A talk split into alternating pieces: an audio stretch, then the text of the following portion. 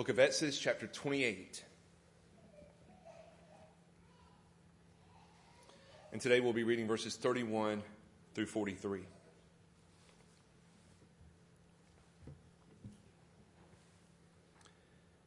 Beginning verse 31. You shall make the robe of the ephod all of blue. It shall have an opening for the head in the middle of it, with a woven binding around the opening, like the opening in a garment, so that it may not tear. On its hem you shall make pomegranates of blue and purple and scarlet yarns around its hem, with bells of gold between them. A golden bell and a pomegranate, a golden bell and a pomegranate around the hem of the robe. And it shall be on Aaron when he ministers.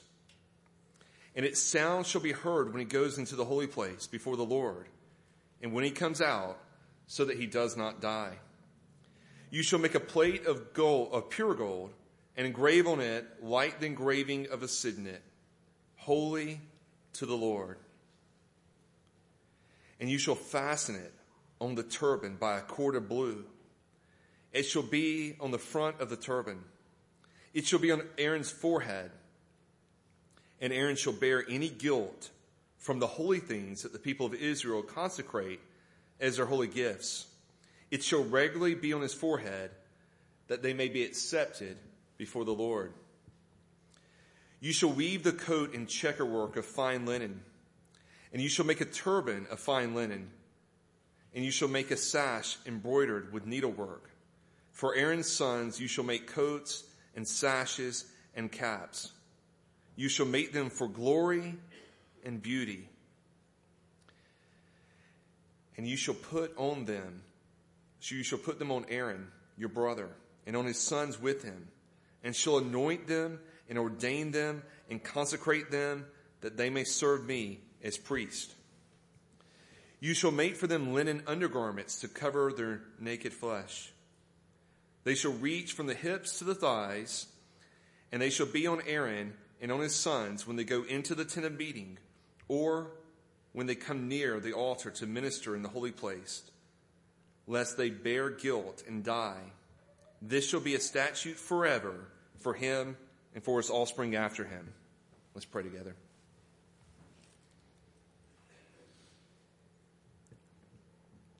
Dear Heavenly Father, we thank you that you have given us your word. Lord, again, we are looking at minute details of the clothing of the priest. And Lord, while that is far removed from us, yet, Lord, you've been gracious in past weeks to show us Christ, to show us how this relates to us, how it speaks to us of heavenly realities. We ask that you do that again. Lord, work through the preaching of your word.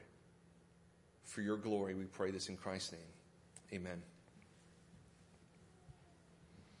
And just a reminder of what we've been looking at. We've been going through the clothing of the high priest. We've been going through the whole book of Exodus, but we've seen the tabernacle and the furnishings of it. Now we've looked at the high priest and the clothing that he wears.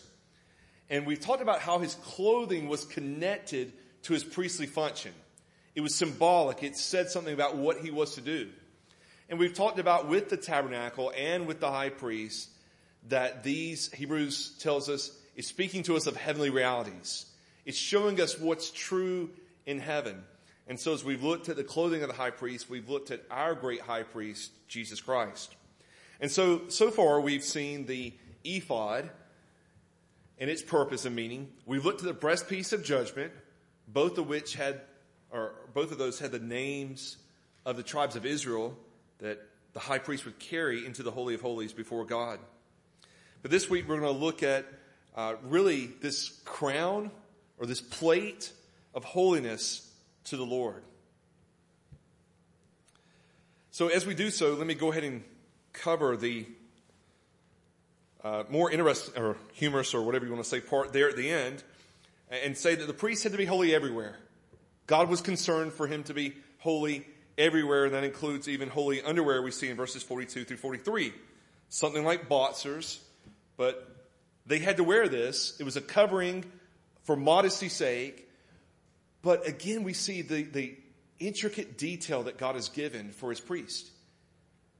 Even the underwear, he tells them what to wear. Every bit of the garments mattered as they would go into God's holy place. God dictated every detail. That's all I'm going to say about that. It's dealt with. We'll move on. Okay. But in terms of specifically holiness, they were wearing a plate of pure gold. Now remember as we looked at the, maybe we could say concentric, I want to say circles, but squares as we go outward. We've seen pure gold in the Holy of Holies. We've seen gold in the holy place, or most, or, sorry, in the holy place. And then as we've gone outward to uh, the courtyard, we've seen silver and bronze. And so now we have here the high priest, and he's wearing this plate across his forehead on the turban of pure gold. And so it symbolizes again that holiness, that uh, cleanness as they would enter into the most holy place. And it says on it, holy to the Lord, we see in verse 36. You shall make a plate of pure gold and engrave on it like the engraving of a signet. So this is, again, a, type of jewelry work like we've seen uh, with the jewels. Holy to the Lord.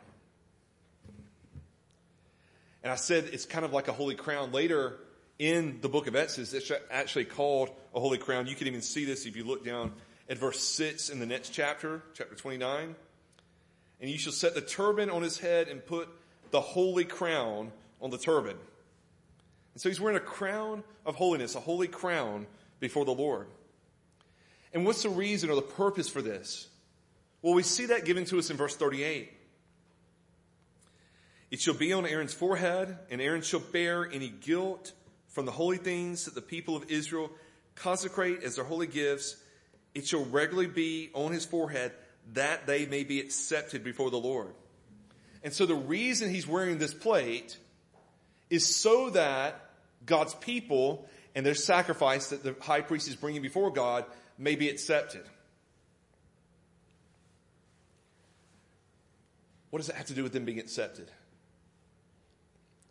I think, one, this is a realization that the high priest himself isn't holy to the Lord. He's set apart to God. He is set apart to be holy to the Lord, but he's a sinner like the people. And the people he's representing are set apart as holy to the Lord, but in practice, they're not holy. And so he wears his plate, he puts it on so that God looks upon it and remembers that they are to be considered as holy because of the sacrifice. And then we see under the breastplate, he wore a seamless robe. Uh, look at verse 32. Start verse 31. You shall make the robe of the ephod all of blue. It shall have an opening for the head in the middle of it, with a woven binding around the opening, like the opening in a garment, so that it may not tear. And so he wears under the ephod a garment of blue without any seam, but yet sewn around the top so that it would not tear. And the word for blue here in the Hebrew means bluish purple or violet. I, I kind of thought about sometimes, I'll, let me, if you'll allow me to use a stereotype, that as guys, sometimes we have about the primary colors and then degrees of darkness or lightness of them. You know, there's blue and there's dark blue and there's light blue and maybe we could say a purplish blue. You know, there's some nuances here. Um, I actually had to look up what is violet, what color does that kind of look like? A deep blue to purple. And you look at it and there's, I mean, you can look at Google images later on, but the variety, I mean, it's, it's broad from looking to me blue to looking purple, somewhere in between the two. But the Hebrew word is kind of vague in that, that it could mean either one. But what's interesting, I think, is in John 19 23, we see that when the soldiers, it says, had crucified Jesus, they took his garments and divided them into four parts. One part for each soldier, also his tunic, but the tunic was seamless, woven in one piece from top to bottom. So as Jesus goes to the cross, we read that he wears a seamless tunic. And then in verse 2 of John 19, and the soldiers twisted together a crown of thorns and put it on his head and arrayed him in a purple robe. And again, this very well may be a similar or shade of the same color that the high priest would wear. In their mockery, they put upon him a robe that matches with the high priest. He's wearing a robe underneath that is without seam, and they place a crown on him, but not a crown that says holiness, but a crown of thorns. I think, again, this is just a reminder that Jesus went to the cross in his role as high priest for us. And so I want to take some time to look specifically at Jesus and how he fulfills this purpose.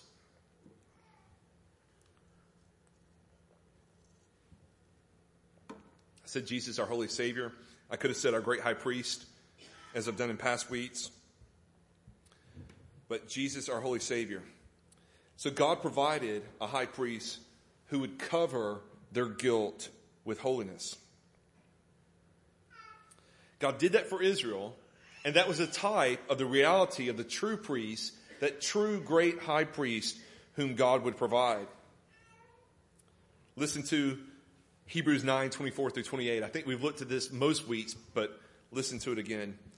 Hebrews 9, 24 through 28. For Christ has entered, not into holy places made with hands, which are copies of the true things, but into heaven itself, now to appear before the presence of God on our behalf. Nor was it to offer himself repeatedly, as the high priest enters the holy places every year with blood, not his own.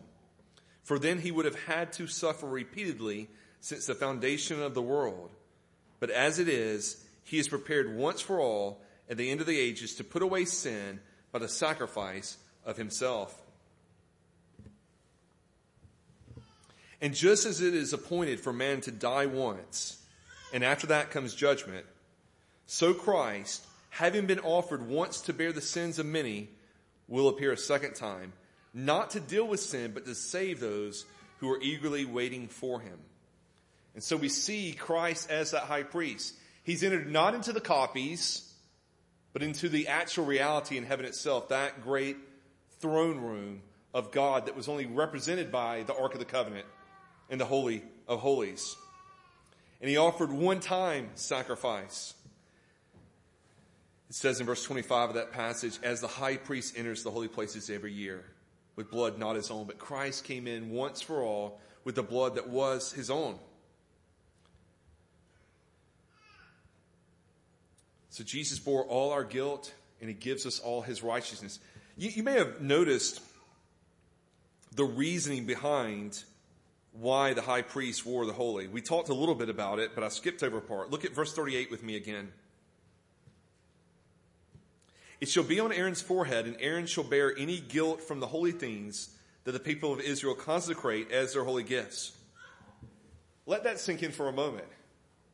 What is the guilt that he's to bear? Bear any guilt from the holy things that the people of Israel consecrate as their holy gifts. He's responsible for the guilt of their holy things.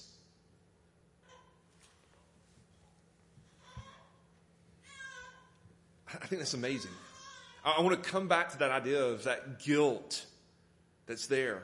But as we think about, understand that Jesus bore that guilt on our behalf, and he gives us, in place of the guilt of even our holy things, his righteousness. Listen to 1 Peter 2.24. He himself bore our sins in his body on the tree, that we might die to sin and live to righteousness. By his wounds you have been healed.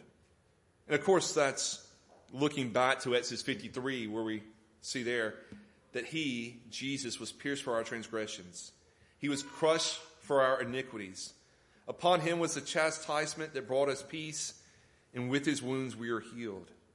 All we like sheep have gone astray. We have turned every one of us to our own way, and the Lord has laid on him the iniquity of us all. So as we think about that title, Holy to the Lord, that title belongs to Christ and to no one else. Any holiness that we have, we may put on us or is placed upon us. We're giving Christ righteousness. We're clothed in his righteousness. But it's not inherent in us. He alone was truly holy to the Lord. And without that sign of holiness, Aaron could not minister before God. He couldn't enter into the presence of God without first having that sign, holy to the Lord. I think so too, Christ cannot minister in the heavenly reality of the Holy of Holies apart from true holiness. He has to have holiness. He has to be perfectly holy to minister before God the Father.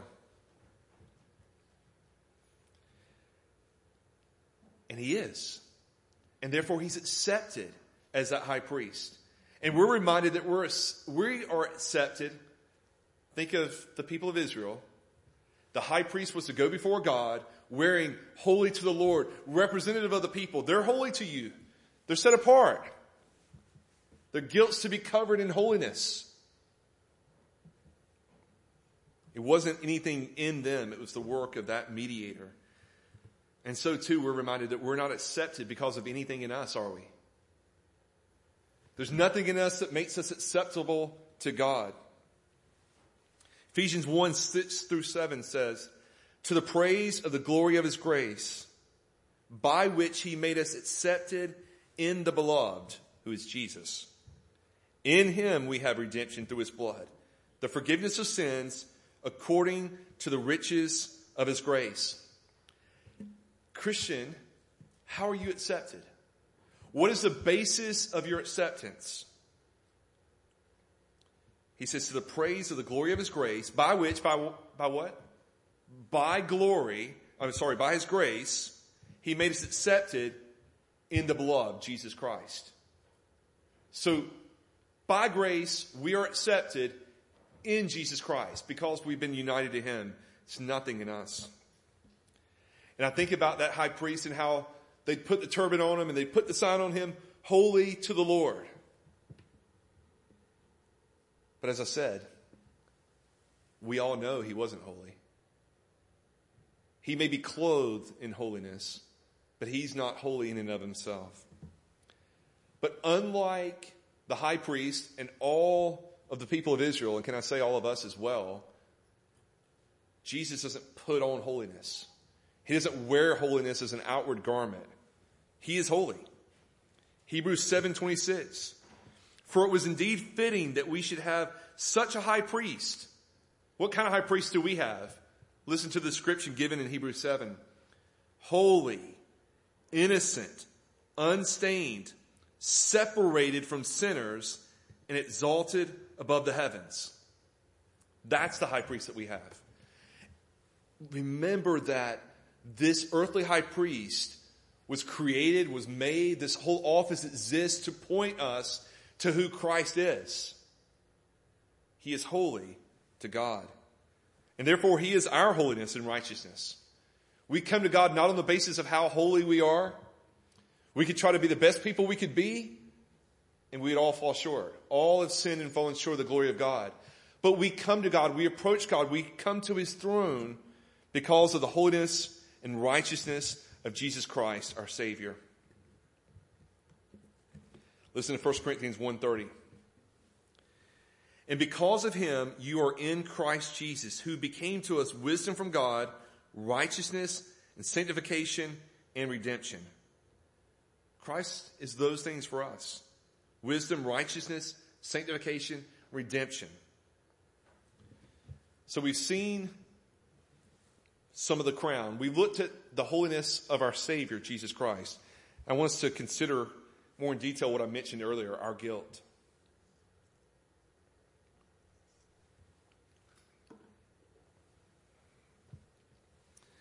I said earlier, we see in verse 38 Aaron shall bear any guilt from the holy things that the people of Israel consecrate as their holy gifts. Even their holy gifts would carry guilt. We're not told exactly what that guilt is. Were they blemished sacrifices? Were they insufficient in some way? Probably more than anything, it's the fact that the sinners who are bringing it. It's insufficient. It lacks the ability to do what they so desperately need. But so think about our guilt. Listen to 1 John 2 1. But if anyone does sin, we have an advocate with the Father, Jesus Christ, the righteousness. But if anyone does sin, does anyone sin? Do you sin?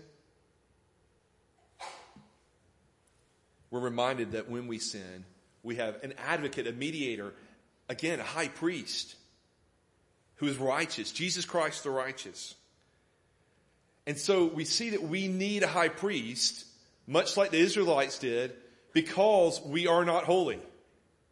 We can't go into the presence of God. God sets this one man apart. He sacrifices each time for himself. He wears a crown on his head that says holy to the Lord. All this he might enter into his presence, but even then, he's nothing but a man. We know that because of our sin, we cannot enter into God's presence. And so we need a holy priest because we're not holy. We need one who doesn't wear holiness, but who is himself holy. I have a longer quote from Spurgeon because I thought he did a good job in evaluating our guilt. This is from Spurgeon, C.H. Spurgeon. He says, Did we ever do anything yet that did not have some spot of iniquity on it? Again, think of the Israelites bringing that sacrifice as they bring the sacrifice, even their sacrifices have guilt. He says, Is not our repentance, after all, very poor stuff compared with what it ought to be? Is not unbelief mixed with our faith? Has not our love a measure of lukewarmness in it? Did you ever sing to the Lord yet with pure, reverent praise, without these being some without these being some forgetfulness of the God to whom you sing?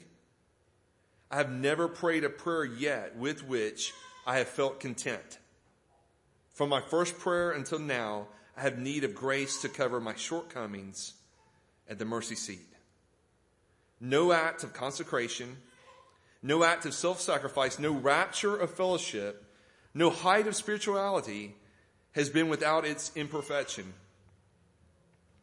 If even the apostles on the Mount of Transfiguration feared as they entered into the cloud and wandered in their speech, not knowing what they said, is it not strange? Is it, is it no strange thing that we are like them? If we ourselves see much to regret, what must the eye of God behold? Again, a long quote, but I hope it helps to drive home that even our worship is tainted. There's nothing that we're doing that isn't without its fault. I thought especially when he talked about singing.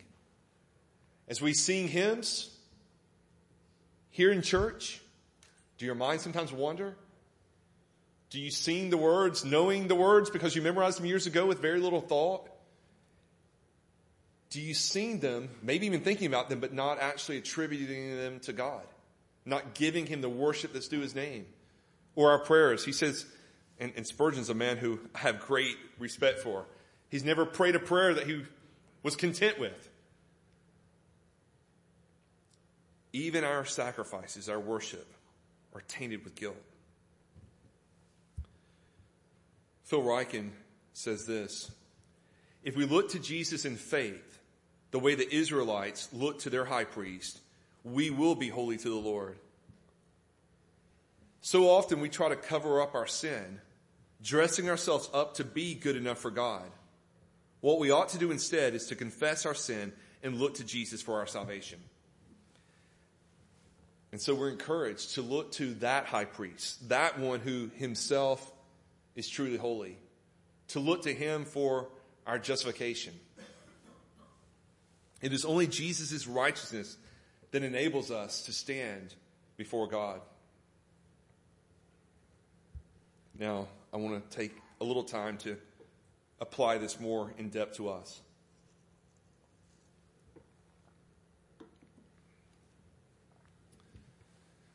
I said before, all have sinned and fallen short of the glory of God. And so I can say, you, sinner, whoever you are, here today, you need such a high priest.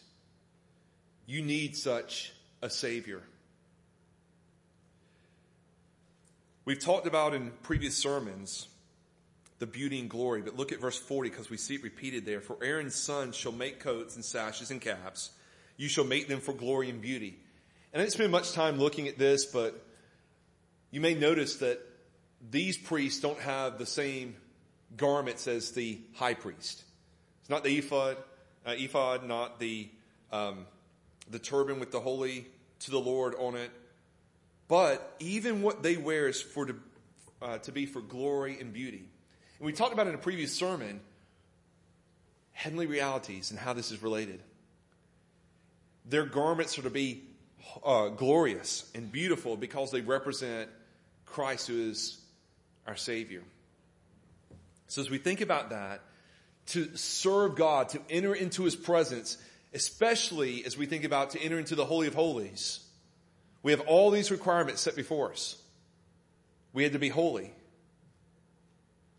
We have to be beautiful. We have to be glorious, filled with glory.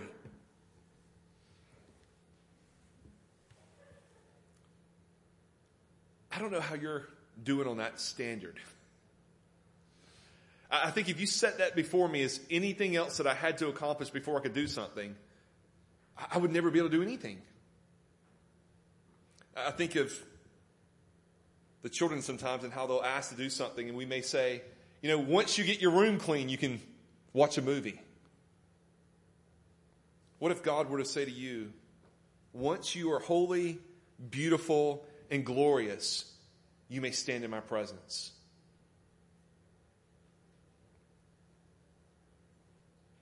Who could stand before him? There's not one of us that could stand before God in his presence. There's not one of us that meets that standard, which is why God gave the high priest.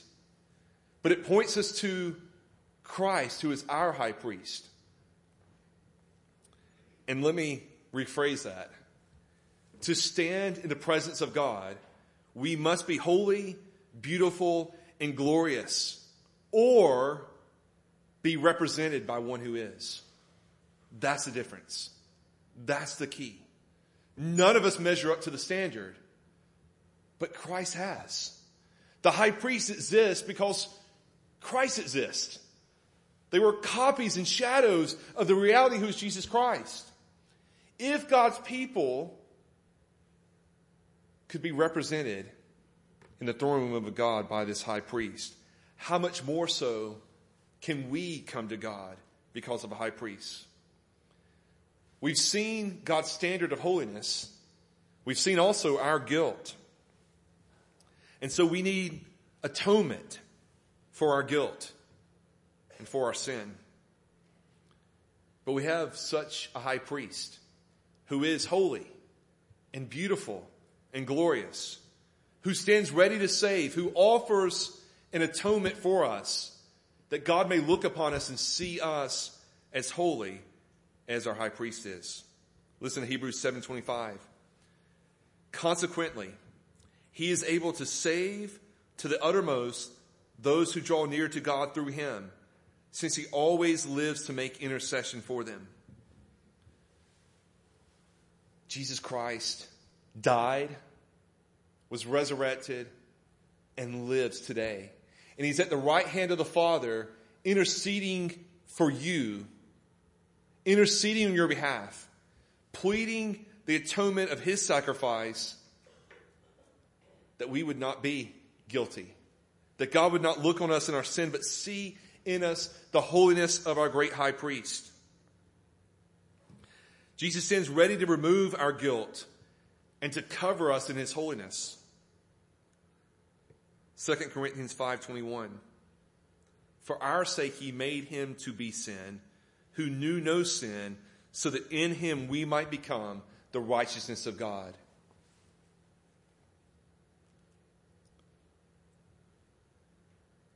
I think of illustrations in Revelation of our robes being removed and replaced with clean white robes or white robes washed in the blood of the Lamb, symbolizing Christ's righteousness. But there's also part of me that thinks we're not wearing righteousness. We don't put Christ's righteousness on us to cover our guilt and sin. The reality is, in union with Christ, we are righteous. That in him we might become the righteousness of God.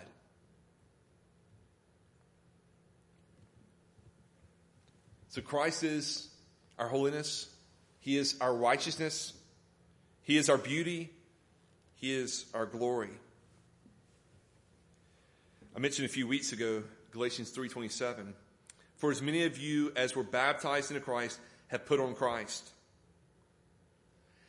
As we think about that putting on Christ, being in Christ, being righteous in him, declared righteous by God, I think often we miss this because of English versus Greek. But in the New Testament, what we see over and over again is Christians are called saints. And that isn't saints in the way that it's used probably in our uh, culture around Hazleton. It's not the idols that are in people's yards. The word saints in Greek literally means, it's agios, it literally means holy ones. And so Paul would write letters. Now think about again the church in Corinth. To the holy ones in Corinth. Whew, the church in Corinth had its problems, didn't it? There's probably not a lot of people look at them and saying, those are holy people. But Paul's speaking of the realities that are theirs in Christ Jesus. They are saints. They are holy ones. And so the New Testament recognizes Christians as holy ones. That is who you are. That is your identity in Jesus Christ if you are a Christian today. And so we're encouraged to Rest in Christ's holiness. I mean, what do we do when we look at the standard and say, oh, we have to be perfectly holy? We have to be beautiful and glorious. And we don't measure up. Well, I think what we do is we rest in Christ's holiness. We know that we are holy in Jesus Christ. I think it leads us to love Christ more and more for providing for us that righteousness that we could not provide for ourselves, for being our holiness.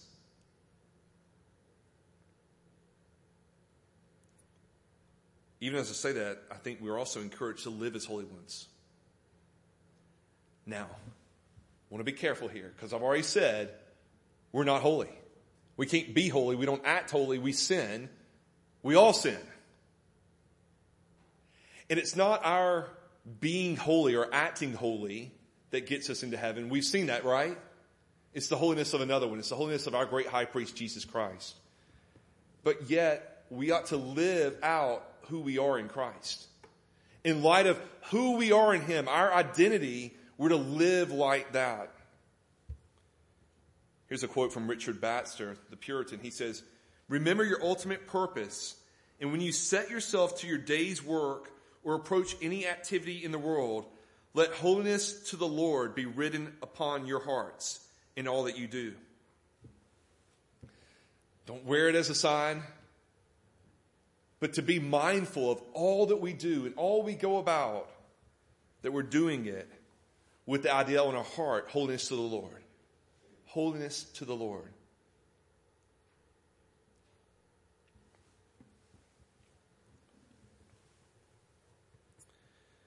So, out of love for Christ, our desire ought to be to live like Christ, to be like our Savior, to live out who we are in Him.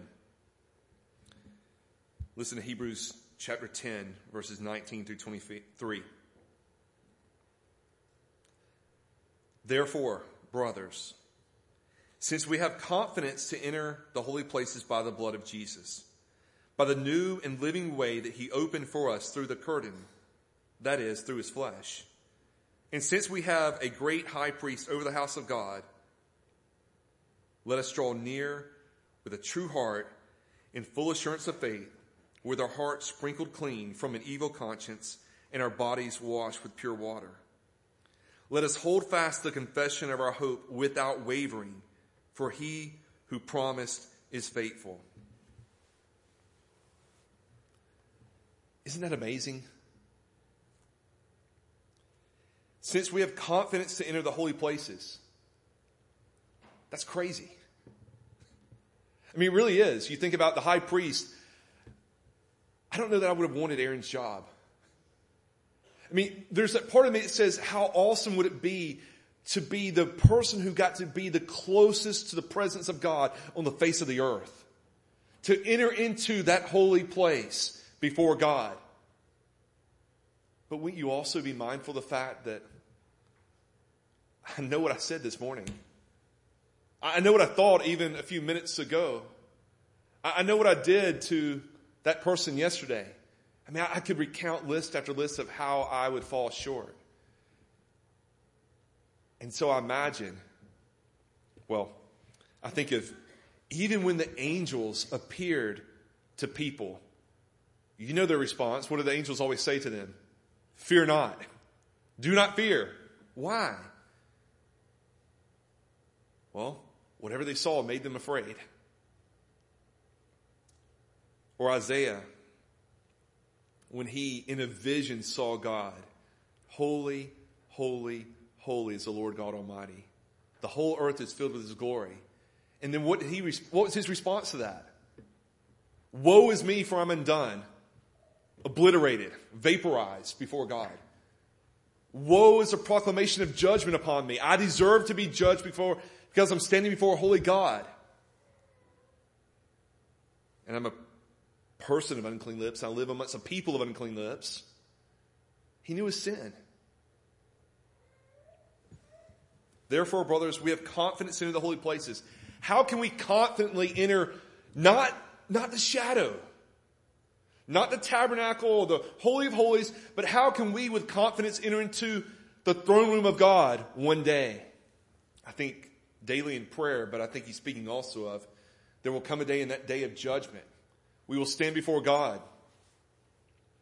Do you have confidence to enter into God's presence? I was talking with a friend recently. We were discussing the gospel and faith, and he has a different understanding of things. And because of that, there's no confidence. There's always that possibility that if I did the wrong sin at the wrong time, and I died before I made repentance for that, I'm a goner. There's no hope for me. Brothers, here's the hope. Since we have confidence in the holy places by the blood of Jesus, that's our confidence. It's not who we are. It's not our holiness. It's the blood of Jesus that makes atonement for that which is unholy by the new and living way that he opened for us through the curtain, the veil, that is through his flesh. And since we have a great priest over the house of God, again, what's our confidence? It's the blood of Jesus. It's that we have a great priest over the house of God. He then moves on and says, let us draw near with a true heart in full assurance of faith. Let us draw near to God. With our hearts sprinkled clean from the evil conscience and our bodies washed with pure water. Let us hold fast the confession of our hope without wavering, for he who promised is faithful. How can we have confidence to enter into God's most holy place, into his presence, into his throne room? What hope is there for us? It's the blood of Jesus. It's that he's continually interceding for us as our high priest. We have a greater high priest. But also notice it says, Hold fast the confession of our hope without wavering. For, here's the reason why. He who promised is faithful. And so it ultimately becomes a question of trusting God. Is God faithful to what he's promised? Well, yeah, he is. And so, as crazy as it sounds for us, knowing our own hearts, we can enter with confidence into the presence of God. Both in prayer, but ultimately when we die. And what is the basis? What's the foundation for that? It's not that I was such a good person. Again, may we live lives with holiness to the Lord written in our hearts. May that be our motivation in all that we do. But at the same time, knowing we're not going to get to heaven based on my living that out perfectly. Because I won't. I'm going to fail. But when I do, I'm covered by the blood of Jesus Christ. And I have him as my high priest who intercedes on my behalf, who proclaims to God, this one is holy to the Lord. And therefore, we hold fast to that confession of faith. We know that we're going to stand there because he who promised is faithful. Let me ask all of you who are here, is that true for you? What is the basis for your confidence? Do you even have confidence to stand before God? Earlier in the worship leading, we talked about the righteous judge and judgment. There will come a day when we will all stand before a righteous judge. What's the basis or foundation for you standing before that judge?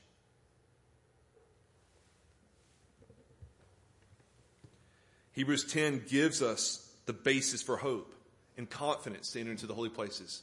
It's the blood of Jesus Christ. It's our great high priest. And it's his faithful promise that we will be saved through him. That's your only hope. None of us are perfectly holy.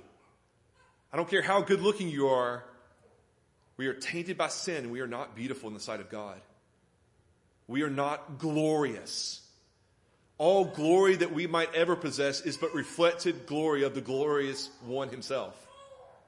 And so I want to encourage you, plead with you, put your confidence in that high priest. Put your confidence in that blood that you may be washed clean, that you may be holy to the Lord. Let's pray together.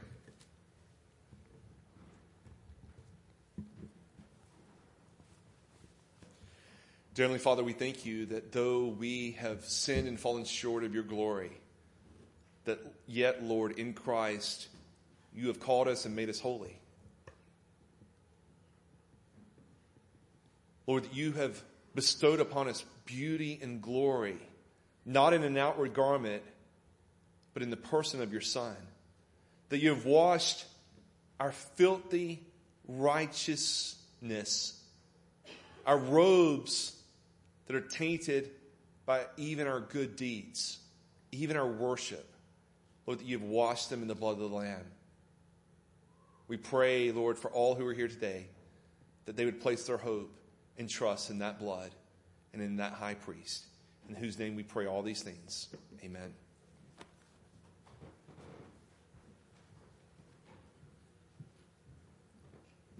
Let's reflect on those things by singing hymn 248, uh, Holy Jesus, 248. Let's stand together.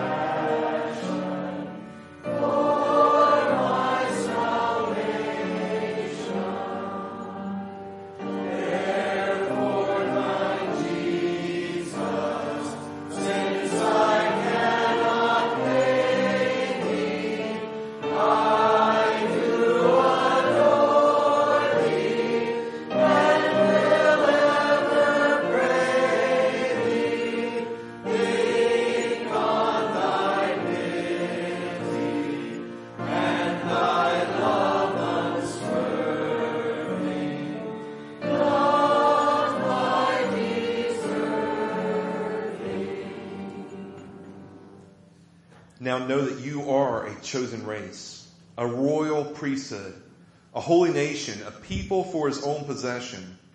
Once you were not a people, but now you are God's people.